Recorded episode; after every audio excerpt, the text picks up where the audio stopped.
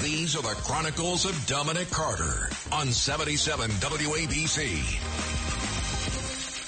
Queens drug kingpin Lorenzo, nicknamed Fat Cat Nichols, will apparently be sprung from federal prison three years early after a judge ruled he has, in effect, served his 40 year prison sentence.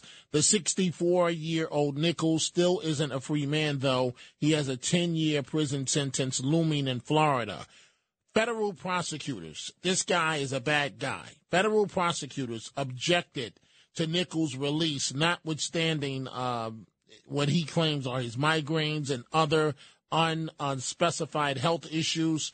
Uh, Pat Lynch of the PBA says not even for a millisecond should should have been shaved off this murderous drug lord's uh, sentence.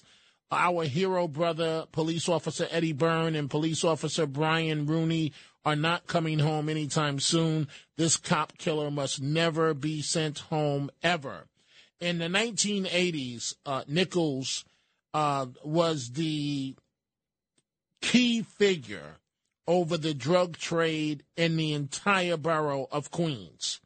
And police and federal authorities long believed that he greenlit NYPD officer uh, Byrne's killing and uh, also uh, in his patrol car, though he was never charged in the uh, the case that is of uh, Eddie Byrne, I should say Byrne's killing in his patrol car, though he was never charged in that slaying. You may recall when Officer Eddie Byrne was assigned outside. This was the time when crime was rampant in New York.